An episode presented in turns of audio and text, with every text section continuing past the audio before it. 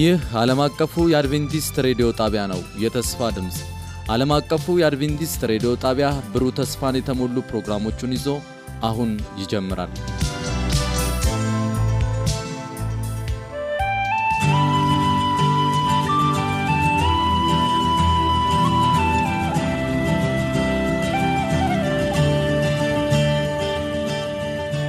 እንደምን ሰነበታችሁ ውድ አድማጮቻችን። ይህ ዓለም አቀፉ የአድቬንቲስት ሬዲዮ የአማርኛ ቋንቋ ስርጭታችን ነው። ውድ አድማጮቻችን ዛሬም የሳምንታዊውን የመጽሐፍ ቅዱስ ጥናታችንን ይዘን ቀርበናል። ዛሬ የምንወያየው 13ተኛውን ሳምንት የመጽሐፍ ቅዱስ ጥናታችን መርሃ ግብር ይሆናል። ለዚህ ውይይት አብረውኝ ያሉትን ላስታውቅና ወደ ጥናታችን እንገባለን። ወንድሜ ሙላት እንዲሁም ፓስተር ቴድሮስ ከኔ ጋር አብረውኝ ያሉ፣ የቴክኒክ ቁጥጥሩን ደግሞ ወንድማችን ኢራና አብረውን የሚቆይ ይሆናል። በውይይቱ አብራችሁ የምቆየ ወንድማችሁ ሙሉነ ሲሆን በሚኖረን ጊዜ እግዚአብሔር ክብሩን እንዲወስድ ጸሎት እናደርጋለን። የመግቢያ ጥቅሳችንን ላንብብና እንጸልያለን። የመግቢያው ጥቅሳችን ወይም ደግሞ የመታሰቢያ ጥቅሳችን ያለው በሁለተኛ ቆሮንቶስ ምዕራፍ አምስት ቁጥር 10 ላይ ነው። እንደዚህ ይላል፣ መልካም ቢሆን ወይም ክፉ እንዳደረገ እያንዳንዱ በሥጋው የተሠራውን በብድራት ይቀበል ዘንድ ሁላችን በክርስቶስ በፍርድ ወንበር ፊት ልንገለጥ ይገባናልና ይላል። ውድ አድማጮቻችን አጭር ጸሎት ከወንድማችን ፓስተር ቴድሮስ ጋር እናደርጋለን። እንጸልይ። ቅዱስና ዘላለማዊ አባት እናመሰግናለን እንደገና ወደ አንተ ፊት ስለመጣን ቃልህን ለመግለጽና ለማጥናት ይህን ጊዜ ስለሰጠህን ክብር ምስጋና ላንተ ይሁን። አሁንም ቃልህን ስናጠና እዚህ ካለን ልጆች ጋር እንድትሆን በየስፍራ ሆነው ከእኛ ጋር ቃልህን የሚከፍቱና የሚያጠኑ ወንድሞችና እህቶችን በተለየ ሁኔታ እንድትባርካቸው እንለምናሃለን። ጊዜውን ሁሉ ለአንተ አሳልፈን እንሰጣለን። በክርስቶስ ኢየሱስ ስም አሜን። እግዚአብሔር ይስጥልኝ ፓስተር። እንግዲህ ውድ አድማጮቻችን ቅዱሳት መጽሐፍት በግልጽ ካስቀመጧቸው ነጥቦች መካከል አንዱ የፍርድ እውነታ ነው። እግዚአብሔር በዓለም ላይ ይፈርዳል። በዚህ ዙሪያ በብሉይ ኪዳንም ሆነ አዲስ ኪዳን ላይ የምናገኛቸው ጥቅሶች በርካታ ከመሆናቸው በተጨማሪ የማያሻሙ ናቸው። ዛሬ በዚህ ምድር የተጓደለው ፍትሕ አንድ ቀን ብይንን ያገኛል። በእውቀቱ ፍጹም የሆነው ኢዮብ 3716 እንደሚለው የእግዚአብሔር እግዚአብሔር የልባችንን ስውር ሐሳብ መክብብ 12 14 ላይ ኤርምያስ 17 10 ላይ ጨምሮ ሁሉን ነገር የሚያውቅ አንደኛ ዮሐንስ 3 20 ላይ ያለውን ሐሳብ ሲናክልበት አምላክ እንደሆነ መጽሐፍ ቅዱስ ይነግረናል። ማንኛውንም ነገር ከሰው ልንደብቅ ብንችልም እንኳን ነገር ግን ከእግዚአብሔር ሊሰውር የሚችል ማንም የለም። እንዲሁም ደግሞ እያንዳንዱን ግለሰብ የእያንዳንዱን ግለሰብ ሕይወት ለራሱ ለማወቅን ውሳኔ ላይ ለመድረስ ችሎት ላይ ተቀምጦ እግዚአብሔር ቀኝ ግራውን አያይም። ምክንያቱም ቅድም ያልኳችሁ ባህሪ የእግዚአብሔር ነው። ሁሉን ያውቃል፣ ሁሉንም ደግሞ ወደ ፍትህ ያመጣል። በመሆኑም ይህንን ሐሳብ እና የፍርድ ሂደትን ዋና መንስኤዎችን ወይም ደግሞ ምክንያቶቹን ሳምንት ወይም ደግሞ ያለፉትን 12 ሳምንታት ስንወያይ እንደነበረ ሁሉ አሁን ወደ ፍርዱ መተናል። እንግዲህ እነዚህ ይሄ የፍርድ ሂደት በራሱ ሶስት ሂደቶች አሉት። ያም ከምጽአቱ በፊት የአንድ ሺህ ዘመንና ወይም ዓመታትና ከዛ ቀጥሎ ደግሞ የመጨረሻው ፍርድ የምንላቸው ናቸው። እንግዲህ ወደ አንተን ልምጣ ወንድሜ ሙላት። መጽሐፍ ቅዱስ ስለ መጨረሻው የፍርድ ሁናቴ በተለይ ደግሞ ራሱ ኢየሱስ ክርስቶስ በማቴዎስ 25 31 46 እና በዮሐንስ 5 21 እስከ 29 ያነሳቸው ሐሳቦች አሉ። ክርስቶስ በመጨረሻው ፍርድ ወቅት ስለሚሰጡት ሁለት ብይኖች ማለትም ኩነኔና ጽድቅ ጽንሰ ሐሳቦች ላይ ምን ምን አንስቷል? ስለ መጨረሻው ፍርድ ምን ልትለኝ ትችላለህ? መነሻችን የሚሆነው ውድ ወገኖቼ ሁሉም ሰው እያንዳንዱ ሰው የምርጫ ውጤት ነው። ዘላለማዊ መዳረሻውን የሚወስነው በዚህ ህይወት እያለ በሚወስነው ውሳኔ መሆኑን መጽሐፍ ቅዱስ አስረግጦ ይነግረናል። እንደዚህ ይላል ሁለተኛ ቆሮንቶስ ምዕራፍ 5 ቁጥር 10 ላይ ሁላችንም በክርስቶስ የፍርድ ወንበር ፊት እንቀርባለን እያንዳንዱም ሰው በስጋው ለሰራው በጎ ወይም ክፉ ስራ ተገቢውን ዋጋ ይቀበላል። በስጋው ነው የሚለዋል ነፍሱ ከወጣ ወታ ከሄደች በኋላ የሚለው ነገር የለም። እያንዳንዱ ሰው በስጋው ለሰራው በጎ ወይም ክፉ ስራ ተገቢውን ዋጋ ይቀበላል። በመረጠው ምን ያደርጋል? ዋጋ ይቀበላል። ክርስቶስ ኢየሱስ ይሄን ነገር አስረግጦ ነበር። አስረግጦ በምድር ላይ እያለ ነግሮናል። ቅድም ያነሳቸውን ጥቅሶች ስናነሳ አውዱን አድማጮች በደንብ እንዲያነቡት ጋብዘን ክርስቶስ ኢየሱስ ሁለት ጎራዎች በሁለት ጎራዎች ከፍሎ እረኛ በጎቹን እና ፍየሎችን እንደሚለይ ብሎ በማቴዎስ ወንጌል ምዕራፍ 25 የሚነግረን ነገር አለ። ሲጀምር እንደዚህ ይላል፣ የሰው ልጅ ከመላእክት ሁሉ ጋር በክብሩ ሲመጣ በክብር ዙፋኑ ላይ ይቀመጣል። ሕዝቦቹን ሁሉ በፊቱ ይሰበስባል። እርሱም እረኛ በጎቹን ከፍየሎቹ እንደሚለይ ሕዝቡን አንዱን ከሌላው ምን ያደርጋል? ይለያል። እዚህ ጋር አድማጮች የሚያደምጡን እንዲለዩልን የምንፈልገው ነገር ጉዳዩ ስለ እንስሳቱ አይደለም ግን ሁለት ጎራ አለ ታዲያ ዋናውን አውድ እንዲያነቡት ጋብዘን መጨረሻ ላይ ክርስቶስ ኢየሱስ የሚላቸው ነገር አለ። ለሁለቱም አይደል? እኑ እናንተ የአባቴ ብሩካን ይላ- ይላቸዋል። በእርሱ ለጸደቁት አይደል? እርሱ ለተቀበሉት ኑ እናንተ የአባቴ ብሩካን አለም ከመፈጠሩ በፊት የተዘጋጀላችሁ ምን? መንግስቱ ረሱ የዘላለም ህይወትን ነው። የስ እንደውም ስላረጉት ነገር ሲጠየቁ እነሱም አያውቁትም ምክንያቱም ይሁንልን ብለው ይቆጠርልን ብለው የሰሩት ነገር ስለሌለ። የባህሪ ጉዳይ ስለሆነ። የባህሪ ጉዳይ ስለሆነ። ሁለተኞቹ ግን ይጠይቃሉ። አላደረግንም ወይ ለአንተ አይደል? እንዲቆጠርልን አልታገልንም ወይ? አዎ እንዴ እንዴ ምን ያላረግ ነው አለ? ምን ያልከፈል ነው አለ? ነገር ግን ክርስቶስ ኢየሱስ አላወቅኳችሁም። እናንተ አመፀኞች ከእኔ ምን አርጉ? ራቁ። ራቁ። ከዛ ሲደመድም ግን ምን ይላል? ስለ ፍርድ ስለሆነ እያወራን ያለ ነው ቁጥር አርባ ሁለቱንም ያወዳድርልንና እነዚህም ይላል የሚዘጋው በአመፀኞቹ ስለሆነ እነዚህም ወደ ዘላለም ፍርድ ወደ ዘላለም ሞት ጻድቃን ግን ወደ ዘላለም ህይወት ይሄዳሉ ይላል የእግዚአብሔር ቃል። ስለዚህ ፍርድ አለ ወገኖች አሁን በወሰንነው አሁን በመረጥነው መሰረት እግዚአብሔር ምናችንን ያጸናል? ምርጫችንን ያጸናል። ምርጫችንን አንድ ቀን ለዘላለም ያጸናል። ወይ ለዘላለም ህይወት ወይ ለዘላለም ጥፋት። ስለዚህ የመረጥ ነው ምንድን ነው ህይወትን ይሆን የመረጥ ነው ክርስቶስን ይሆን የመረጥ ነው እግዚአብሔርን ይሆን ወይስ አመፃን? ስለዚህ አሁን ልንወስን ይገባል የሚለውን ነገር ማንሳት እንችላለን። እግዚአብሔር ይባርክ ወንድሜ ሙላት። እውነት ነው። እናስታውስ። አንዳንዶች እንዲድኑ ሌሎች ደግሞ እንዲጠፉ የሚወስን የዘፈቀደ ድንጋጌ በእግዚአብሔር ዘንድ የለም። እያንዳንዱ ሰው ለራሱ የወደፊት ዕጣ ፈንታ የግል ኃላፊነት አለበት እኔ ሙሉነ የራሴ ኃላፊነት እንዲሁም ወንድሜ ሙላት የራሱ ፓስተር ቴድሮስ የራሱ አለበት። እኔ ለአንተ አልወስንም አንተ ለፓስተር ቴዲ አትወስንም። ደግሞም በሕይወት እያለን በዚች ምድር ላይ በተሰጠችን እድል የምንለካበት መጨረሻ ላይም ለፍርድ ወንበር ፊት የምንቆምበት ሀሳብ እንዳለ እንወያያለን እና እንረዳለን ከመጽሐፍ ቅዱስ አንጻር ማለት ነው። ታዲያ እኔ ወደ ፓስተር ቴዲ ልምጣ። እንግዲህ ቅድም እንዳልኩት ሶስት የፍርድ ሂደቶች እንዳሉ ጠቅሼ ነበር ስገባ። ያም የመጀመሪያው ከነዛም ውስጥ ቅድመ ዳግም ምጽአት ፍርድ የሚለው ሀሳብ ነው። ከክርስቶስ ዳግም ምጽአት በፊት ያለው የፍርድ ጽንሰ- ሀሳብ ወይም ቅድመ ዳግም ምጽአት ፍርድ በቅ- በቅዱሳት መጽሐፍ የተገለጠ ሀሳብ አለ። በጣም ብዙ ቦታ ነው የተገለጸው። በጣም ብዙ ቦታ በብርታትና በኃይል ተጽፎ ነው የምንመለከተው። ከእነዚህ ውስጥ በጣም በጣም ልብ የሚማርክና ልክ እንደሚታይ ትዕይንት ሆኖ የሚታየው በዳንኤል ምዕራፍ ሰባት ላይ ያለው ነው እና ዳንኤል ምዕራፍ ሰባት ላይ ዙፋኖች እስኪዘረጉ ድረስ አየሁኝ፣ በዘመናት የሸመገለውም ተቀመጠ፣ ልብሱም እንደ በረዶ ነጭ፣ የራሱም ፀጉር እንደ ጥሩ ጥጥ ነበረ፣ ዙፋኖችም የእሳት ነበልባል ነበር ነበረ መንኮራኩሮችም የሚነድ እሳት ነበሩ። የእሳትም ፈሳሽ ከፊቱ ይፈልቅና ይወጣ ነበረ። ሺህ ጊዜ ሺህ ያገለግሉት ነበር። እልፍ አላፍም በፊቱ ቆመው ነበር። ፍርድም ሆነ መጽሐፍትም ተገለጹ ይላል። እና በቃ ትልቅ የፍርድ ሸንጎ ነው የምንመለከተው። እግዚአብሔር በዙፋኑ ላይ ሲቀመጥ። ከዛ በኋላ እዛ ብዙ ቅዱሳን መላእክቶች አገልግሎት ሲያደርጉ ሺህ ጊዜ ሺህ እልፍ አላፍ በፊቱ ነበሩ ይላል። እና የእሳትም ጎርፍ በፊቱ ይፈስ ነበር። እና የሚለው በጣም የሚገርም ነው። ወረድ ብለን ስንመለከት ሌላ ትዕይንት ያሳየናል። እና የሰው ልጅ ይላል በቁጥር 13 ላይ በሌሊትም ራእይ አየሁኝ እነሆ የሰው ልጅ የሚመስል ከሰማይ ደመና ጋር መጣ። በዘመናትም ወደ ሸመገለው ደረሰ በፊቱም አቀረቡት። ይሄ ማን እንደሆነ እናውቃለን። የሰው ልጅ ተብሎ የተጠቀሰው ጌታችን ኢየሱስ ክርስቶስ ነው። በትክክል ሰማይ ላይ የፍርድ ምርመራ እየተደረገ ነው። ጌታችን ኢየሱስ ክርስቶስ ከሞት ተነስቶ ለእኔና ለእናንተ ሊታይ በሰማይ የፍርድ ሸንጎ ሲቀርብ ነው የምንመለከተው። ጠበቃችን ሆኖ ሲቀርብ ነው የምንመለከተው። በዛ ፍርድ ሸንጎ ውስጥ ሌላ የምናያቸው ነገሮች መጽሐፍት ናቸው። መጽሐፍት ተከፈቱ መጽሐፍት ከተከፈቱ እና እነዚህ መጽሐፍት መጽሐፍ ቅዱስ ላይ የበለጠ በምናጠናበት ጊዜ በተለይ በራ ዮሐንስ ምዕራፍ እ, 20 ላይ ሄደን ስንመለከት በመጨረሻ ምዕራፉ ሲያልቅ ወደ መጨረሻ ወደ ቁጥር 15 ላይ ሄደን ስንመለከት ሙታን በሙሉ ይነሳሉ።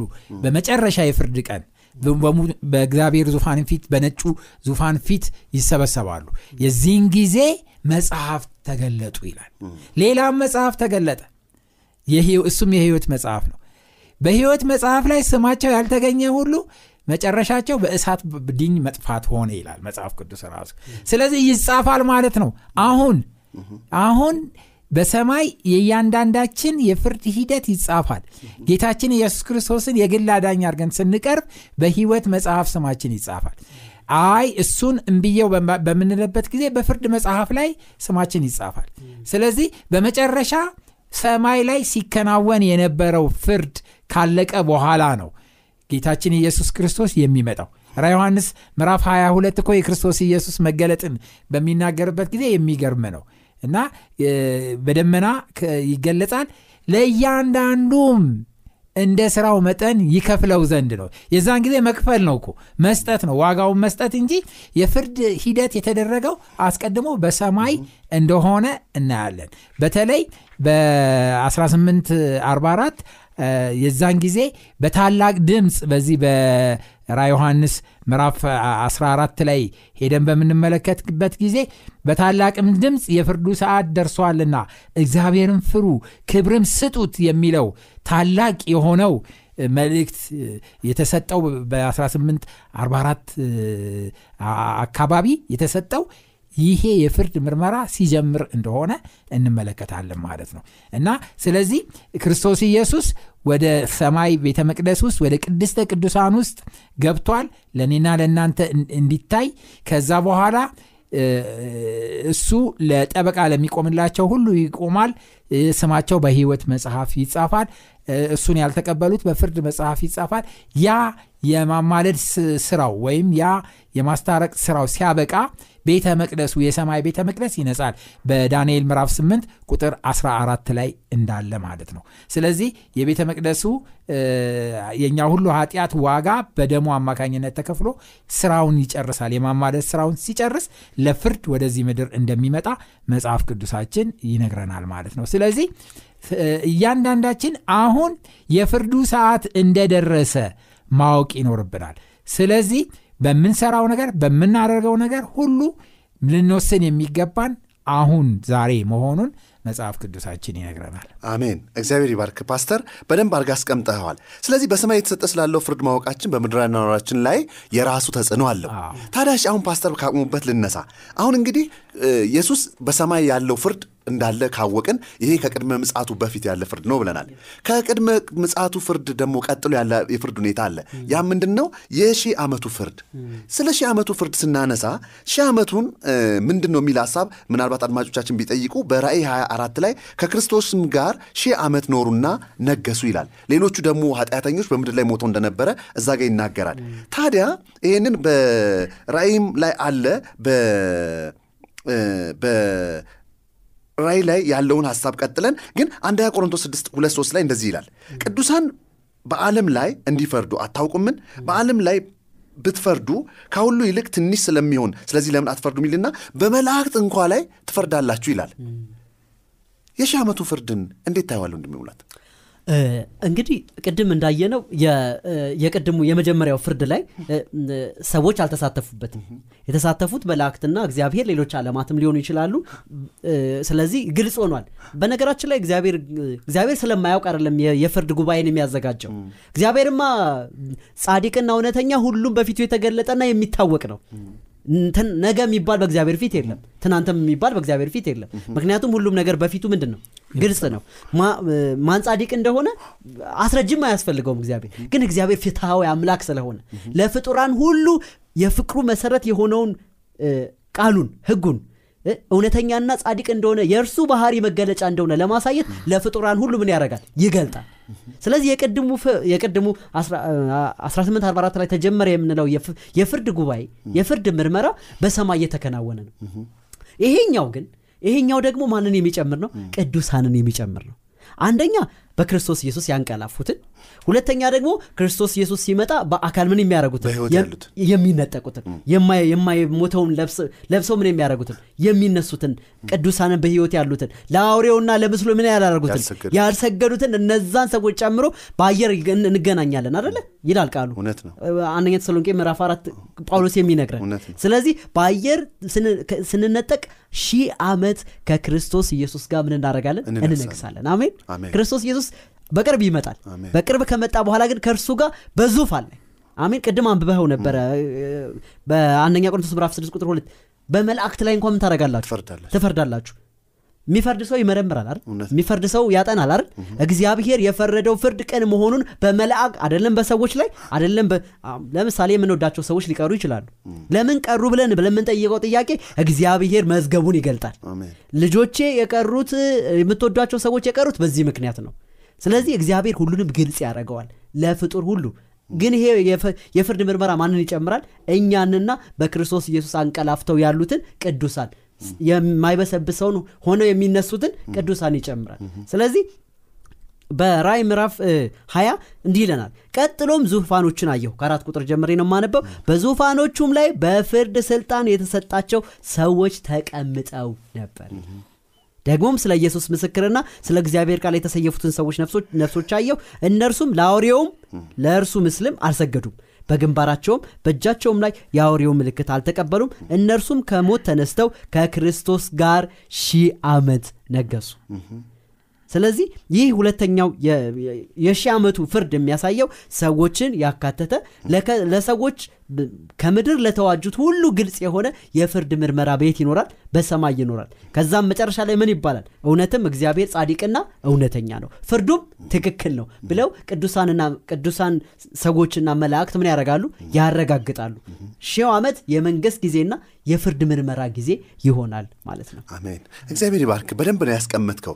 በእውነት ምንድን ነው ሰዎች አሁን የእግዚአብሔርን የፍቅር ህይወት የፍቅር አምላክነት የፍቅር እግዚአብሔር ፍቅር ነው የሚለውን ራሱ እዚህ ጋር በደንብ እያየን ነው። ምክንያቱም እሱ ሁሉን ሲችል ሳለ አሁንም ለፍጥረታቱ ያለውን ፍቅር እናያለን። ከዛ እንቀጥላለን። እንግዲህ የሺህ ዓመቱ ፍርድ ላይ አንዳንዶች እንደሚሉት ቅድመ መነጠቅ አለ ከዛ በኋላ የሚሉት ትምህርቶች ስህተት ናቸው። ምክንያቱም በሺህ ዓመቱ ጊዜ ኃጢአተኞች በአጠቃላይ ምን ላይ ናቸው ይላል? ለሺህ ዓመቱ ሞተዋል ይላል። ቅዱሳን ደግሞ አልተነሱም ይላል። በህይወት ያሉትም በክርስቶስ ሲመጣ የክርስቶስ ምጽአት ይጠፋሉ። በህይወት ያሉት ጻድቃንና የሞቱት ጻድቃን ግን ከክርስቶስ ጋር ለሺህ ዓመት ይነግሳሉ እንግዲህ ከሺህ ዓመት በኋላ ነው እንግዲህ አሁን ወደ ፓስተር ቴድሮስ ልምጣ። እንግዲህ ወደ ፓስተር ቴድሮስ ስመጣ ፓስተር ምንድን ነው ማለት የምፈልገው? አንደኛ በተለይ በመካከለኛው ዘመን ላይ እግዚአብሔርን ምረት የለሽ ቀጭ አድርገውት ነው ይስሉት የነበረው። በዚህ ዘመን ደግሞ ስንመጣ ደግሞ እግዚአብሔርን የፍቅር አምላክ የጸጋ ዘመን ነው ስለዚህ ችግር የለም ብለው ይሄ ምንድን ነው ምክንያታዊ ያልሆነ ፍቅርን ሲሰጡ እናያለን ነገር ግን እግዚአብሔርን እንዴት ታየዋለህ? ስለ መጨረሻው ፍርድስ መጽሐፍ ቅዱስ ምን ያስተምረናል? እግዚአብሔር ልክ ሰዎቹ እንደሚሉት በጣም ጨካኝና ምሕረት የለው የሌለሽ አምላክ እንደሆነ እና ጨካኝ እንደሆነ የሚገልጹት ይሄም በጣም የእግዚአብሔርን ጸባይ የማይገልጽ ነው። እንደገና ደግሞ እግዚአብሔር ቸልተኛ እና እንደፈለገ ይሁን እና ሁሉም ሰው ይዳን ብሎ ደግሞ ፍርድን የማይሰጥ አምላክ ደግሞ አርጎ መገመትም ደግሞ ይሄም ትክክለኛ አይደለም እና ይህ ፍጹም ፍትሐዊ የሆነውን አምላክ አይገልጸውም እና እግዚአብሔር ግን ፍትሐዊ የሆነ አምላክ ነው። ፍትህን በትክክል ያስቀምጣል። ስርዓተ አልበኝነትን የሚደግፍ አምላክ አይደለም። ስለዚህ ፍትህ ስለሚሰጥ እግዚአብሔር አምላክ ኃጢአትን የማይታገስና ኃጢአትን እንዲቀጥል የማይፈልግ አምላክ ነው። ይሄ ደግሞ ከምህረቱ የተነሳ ነው። ከምህረቱ የተነሳ ነው። ምክንያቱም ከዚህ ቀደም የሆኑትን ታሪኮች ማወቅ ይኖርብናል። ለምሳሌ አዳምና ሔዋን በኤደን ገነት በነበሩበት ጊዜ እግዚአብሔር ግልጽ የሆነ ትእዛዝ ሰጧቸዋል ከዚህ ዛፍ በበላችሁ ጊዜ ሞትን ትሞታላችሁ። ቃሉ ነው በቃ እግዚአብሔር። ከዛ በኋላ በሉ አይ በቃ ተዉት ብትበሉትም አላለም እግዚአብሔር። ለቃሉ ታማኝ ነበረ። ስለዚህ ከዛ እንዲወጡ አድርጓቸዋል። ሌላው የውሃ ጥፋትን ነው የምንመለከተው። የውሃ ጥፋትን ስንመለከት የሰው ልጆች ኃጢአት እጅግ በጣም እስከ ሰማይ ድረስ እስከሚደርስ ድረስ ገዝፎ ነበረ። እግዚአብሔር ይህንን ሊታገስ አልቻለም። ምክንያቱም ለምንድን ነው ሊታገስ ያልቻለው የሰው ዘር ከምድር ላይ ሊጠፋ ምንም አልቀረውም። ምክንያቱም ከሌላ እንስሳ ጋር ተዳባቆ ተዳቅሎ ምን ብሎ በቃ ዘር የሰው ዘር የሚባል ከምድር ገጽ ሊጠፋ ምንም ስላልቀረው እግዚአብሔር ጣልቃ መግባት ነበረበት። ፍቅሩ ነው ጣልቃ- ገብቶ ሰውን ዘር ማትረፍ አለበት። ስለዚህ ጥቂት የሚታዘዙ አንድ ቤተሰብ የሚታዘዙ አገኘ። እነሱን ሴፍ በማድረግ ዘሩ እንዲቀጥል ሰው እንዲቀጥል ለማድረግ ነው። ካለበለዛ የሰው ዘር በምድር ላይ ሊቀጥል አይችልም ነበር። እንዲሁም የሰዶምና ጎሞራን ውድቀት ስን- ስንመለከት እንደዚሁ ነው። የእነሱም ከፍተኛ ደረጃ ላይ ደርሶ ነበረ። ስለዚህ እግዚአብሔር ያን- ያንን ሰዶምና ጎሞራን በእሳት በማጥፋት ፍትህ እንዳደረገ እንመለከታለን። በግብፅ ከግብፅ ሀገር የእስራኤል ልጆች ሲወጡ የፈርዖን እግዚአብሔርን አላቅም እስራኤልንም አለቅም ብሎ ትዕቢቱ በጣም ከፍተኛ ነበርና ፍትህ እንደሌለ አምላክ እንደሌለ አድርጎ ነበረ። እግዚአብሔር መኖሩን አሳየ። የግብፅ በኩራንን በመምታት ወይም ደግሞ በነዛ ላይ እርምጃ በመውሰድ እግዚአብሔር አምላክ መሆኑን መግለጽ ነበረበት ማሳየት ነበረበት።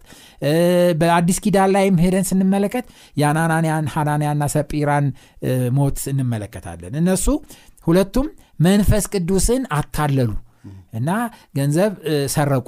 ስለዚህ እግዚአብሔር ይሄ ልትመሰረት ያለችው ቤተ ክርስቲያን ከፍተኛ የሆነ ነቀርሳ ነው እና ይሄ መታገስ አልቻለም እና እንደተቀሰፉ ታሪኩን እንመለከታለን። ስለዚህ እግዚአብሔር ፍትህን የሚያደርግ እውነተኛ አምላክ እንጂ ሩሩ ስለሆነ ቸር ስለሆነ ፍትህ እንዳይኖርና ስርዓት አልበኝነት እንዲነግስ የሚያደርግ አምላክ እንዳልሆነ መታወቅ ይኖርበታል። ስለዚህ ሁለተኛ ቆሮንቶስ ምዕራፍ ሁለት ላይ ከአራት እስከ ስድስት እግዚአብሔር ኃጢአት ላደረጉ መላእክት ሳይራራ ከመላእክት ነው የሚጀምረው እንግዲህ ለሉሲፈር እና ለተከታዮቹ አራራላቸውም ይላል። ወደ ገሃነብ ጥሎ በጨለማ ጉድጓድ ለፍርድ ሊጠበቁ አሳልፎ ከሰጣቸው ለቀድሞ ዓለም ሳይራራ ከሌሎች ሰባት ጋር ጻድቅ ጽድቅን የሚሰብከው ኖህን አድኖ በኃጢአተኛው ዓለም ላይ የጥፋት ውሃ ካወረደ እግዚአብሔር ካወረደ እንደገና ደግሞ ጻዲቁን ሎጥ ሎጥንም በመካከል ሲኖር እያየና እየሰማ ዕለት ዕለት በአመፀኛ ስራቸው ጻዲቅ ነፍሱን አስጨንቆ ነበርና ከአመፀኞች ሲሰኞች ጋር የተገፋውን ያንን ጻድቅ ካዳነ እንደገና ጌታ እግዚአብሔር የሚያመልኩት- የሚያመልኩትን ከይቅርታ እነዚህን ሁሉ ካደረገ እግዚአብሔር በመጨረሻም ደግሞ ኃጢአትን የሚከተሉትንና በኃጢአት ደግሞ የሚቀጥሉትን የእግዚአብሔር ምሕረትና ቸርነትን የማይቀበሉትን ሰዎች ላይ መፍረዱ አይቀርም። ምክንያቱም ይሄ የእግዚአብሔር መልካምነት ታጋሽነት ትዕግስቱ ምሕረቱ ያለ ቢሆንም ነገር ግን ፍትህን ፍትሐዊነቱ ደግሞ አብሮት እንዳለ ልናውቅ ያስፈልገናል። ስለዚህ እግዚአብሔር ምንም አያረግም እግዚአብሔር እኮ መሐሪ ነው። እግዚአብሔር እኮ ይቅር ባይ ነው ብሎ ሰው ሁሉ ኃጢአትን እንዲለማመድና እግዚአብሔር ፍትሐዊነቱን ፍቅሩንና ምህረቱን ፍትሐዊ እንዳልሆነ አድርጎ መሳል የለበትም። ስለዚህ ፍትህን የሚጠብቅ አምላክ ነው። እግዚአብሔር ፍቅርና የፍቅር አምላክ ስለሆነ ነገሮች ሁሉ ጠፍተው እስከሚወድሙ ድረስ አይጠብቅም። እግዚአብሔር ፍትህ አድርጎ ነገሮች ሁሉ እንዲስተካከሉና ሰዎችም ወደ ጽድቅ መንገድ እንዲሄዱ ማድረግ እንደሚያደረግ ማወቅ ይኖርብናል ማለት ነው። አሜን። እግዚአብሔር ይባርክ ፓስተር። በእውነት ትልቅ ነገሮችን አንስተሃል። ምክንያቱም ፍቅሩም ያለ ልክ ሲሆን ትክክል አይደለም። ምክንያቱም ህገለሽነትን ያመጣል። እንዲሁም ደግሞ በጣም ጨቋኝ ሲሆን ደግሞ ፍቅርን ያጠፋል። ስለዚህ ሁሉም ገደብ አለው። እግዚአብሔር መልካምና ታጋሽ ትዕግስተኛና ምሕረቱ የበዛ አምላክ መሆኑ ፈቃዱን ለመታዘዝ እምቢተኛ የሆነውን ኃጢአተኛ ከመቅጣት አያግደውም። እግዚአብሔር በቅዱስ ሕጉ ላይ አመፃ ላደረገው ወንጀለኛ ልጁ እንዲሞት በመስጠት በከፈለው ታላቅ መስዋዕት አማካይነት ብቻ ይቅር ያለበት ምክንያት ሕጉ የማይለወጥ ስለሆነ ነው። ዛሬም ሕጉን የጣሱትን ሁሉ እግዚአብሔር ቅድም እንዳነሳቸው ይበቀላል፣ ይዳኛል፣ ፍትህን ይሰጣል። ለዚህ ደግሞ በብዛት እንደሚሉት ብዙ ሰዎች ለዘላለም የተሰቃዩ ይኖራሉ ለሚለው ሐሳብ ራሱ ከዚህ የፍቅር አምላክ ባህሪ ጋር የሚጣረስ ነው። አንዱም እኮ በዘፍጥረት ሶስት ላይ ምን አለ? እግዚአብሔር የፍቅር አምላክ እንደሆነ ስናይ አዳምና ሔዋን ኃጢአትን ከሰሩ በኋላ ምን አለ? የዘላለም ሕይወትን ዛፍ በልተው ለዘላለም እንዳይኖሩ ከዚህ ይውጡ። የእግዚአብሔር ፍቅር ከዛ ነው የጀመረው። ስለዚህ እግዚአብሔር በስቃይ ሰው እንዲሞት ሳይሆን ወይም እንዲኖር ሳይሆን ፍጻሜ እንዲኖረው ደግሞም እግዚአብሔር ያንን ፍቅሩን ያሳየው ራሱ ልጁን በመላክ በቀራኔው መስቀል ላይ ነው። ወደ ወንድሜ ሙላት ልምጣ። እንግዲህ የእግዚአብሔር ፍርድ አለ በሚለው ተስማምተን ከመጽሐፍ ቅዱስ ይህን ሁሉ ሀሳቦች አንስተናል። ነገር ግን አንድ ይቀራል፣ የመጨረሻ መዝጊያ። አሁን ያልኩትን ሰዎች ለዘላለም እየተሰቃዩ ይኖራሉ የሚል የተሳሳተ አስተምሮ ላይ እንነሳና ሚልክያስ አራት አንድ ላይ እንደዚህ ይላል፣ እነሆ እንደ ምድጃ እሳት የሚነድ ቀን ይመጣል፣ ትዕቢተኞችና ኃጢአትን የሚሰሩ ሁሉ ገለባ ይሆናሉ፣ የሚመጣውም ቀን ያቃጥላቸዋል፣ ስርና ቅርንጫፍም አይተውላቸውም ይላል። ይህን የሰራዊት ጌታ እግዚአብሔር አለ ይላል ሚልክያስ። እንዲሁም ደግሞ ይቀጥልና ራእይ 20 14 15 እና 21 8 ላይ ደግሞ እንደዚህ ይላል፣ ሞትና ሲኦልም በእሳት ባህር ውስጥ ተጣሉ። ይህም የእሳት ባህር ሁለተኛ ሞት ነው። በሕይወትም መጽሐፍ ተጽፎ ያልተገኘው ማንኛውም በእሳት ባህር ውስጥ ተጣለ ይላል።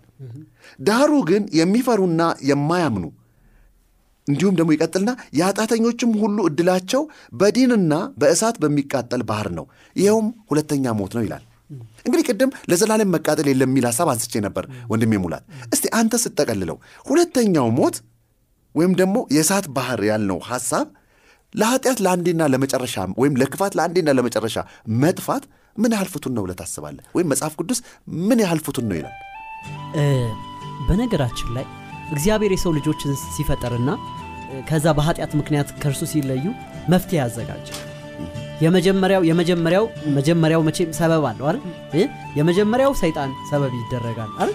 ብዙዎቻችን እናሳብባለን እንደምታውቁት። ሔዋን ሰበብ ትሆናለች አዳም ሲቀጥል ሰበብ ይሆናል። ከዛ የወለዱንን ሰበብ እናረጋለን ከዛ ራሱን እግዚአብሔርን ሰበብ እናረጋለን ነገር ግን እግዚአብሔር ለኃጢአት ምክንያት የሆነውን ሁሉ ልጁን ኃጢአት በማድረግ መፍትሄ ሰጠ። የቀረው ምርጫ የማን ነው? ሁለተኛ እድል ሰጠ። አዳምና ሔዋንን ጨምሮ እስከ መጨረሻው ሰው ድረስ እግዚአብሔር ምንን ሰጠ? እድልን ሰጠ። የዘላለምን ህይወት እድል። አሁን ወረፋ የደረሰበት ሰው ታውቃላችሁ? አንዳንድ እንሰለፋለን አይደል? አንድን ትኬት ለመውሰድ። አሁን የምድር ቆይታ የሰው ልጆች የምድር ቆይታ የወረፋ ጊዜ ነው። የዘላለም ህይወት ለመወሰንና የዘላለም ወደ ዘላለም ወደ አለመኖር ለመመለስ መወሰን። ወደ አለመኖር መኖርን ለመወሰን። ላለመኖር መወሰን ወይ ለመኖር መወሰን? ስለዚህ እግዚአብሔር ልጁ ላይ እንደዛ ከጨከነ ኃጢአት ካደረገው። ኃጢአት ካደረገው እግዚአብሔር ኃጢአት ላይ በመጨረሻ ይጨክናል ቅድም እንዳላችሁት ሁሉም ነገር መጨረሻ አለው። እግዚአብሔርም የኃጢአትን መጨረሻ ወስኗል። የኃጢአት መጨረሻ እስከወሰን ድረስ ከኃጢአት ጋር የተገኘ ሁሉ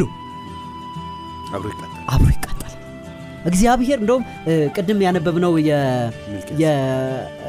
የማቴዎስ ወንጌል ምዕራፍ 25 ላይ ያነሳ ነው እኮ የሚፈርድባቸውን ሰዎች የሚላቸው እናንተ አመፀኞች ለሰይጣንና ለመላእክቱ ወደ ተዘጋጀው እሳት ሂዱ እግዚአብሔር ለሰው ልጆች ምንን አላዘጋጀም? አበዛ። ጥፋትን አላዘጋጀም።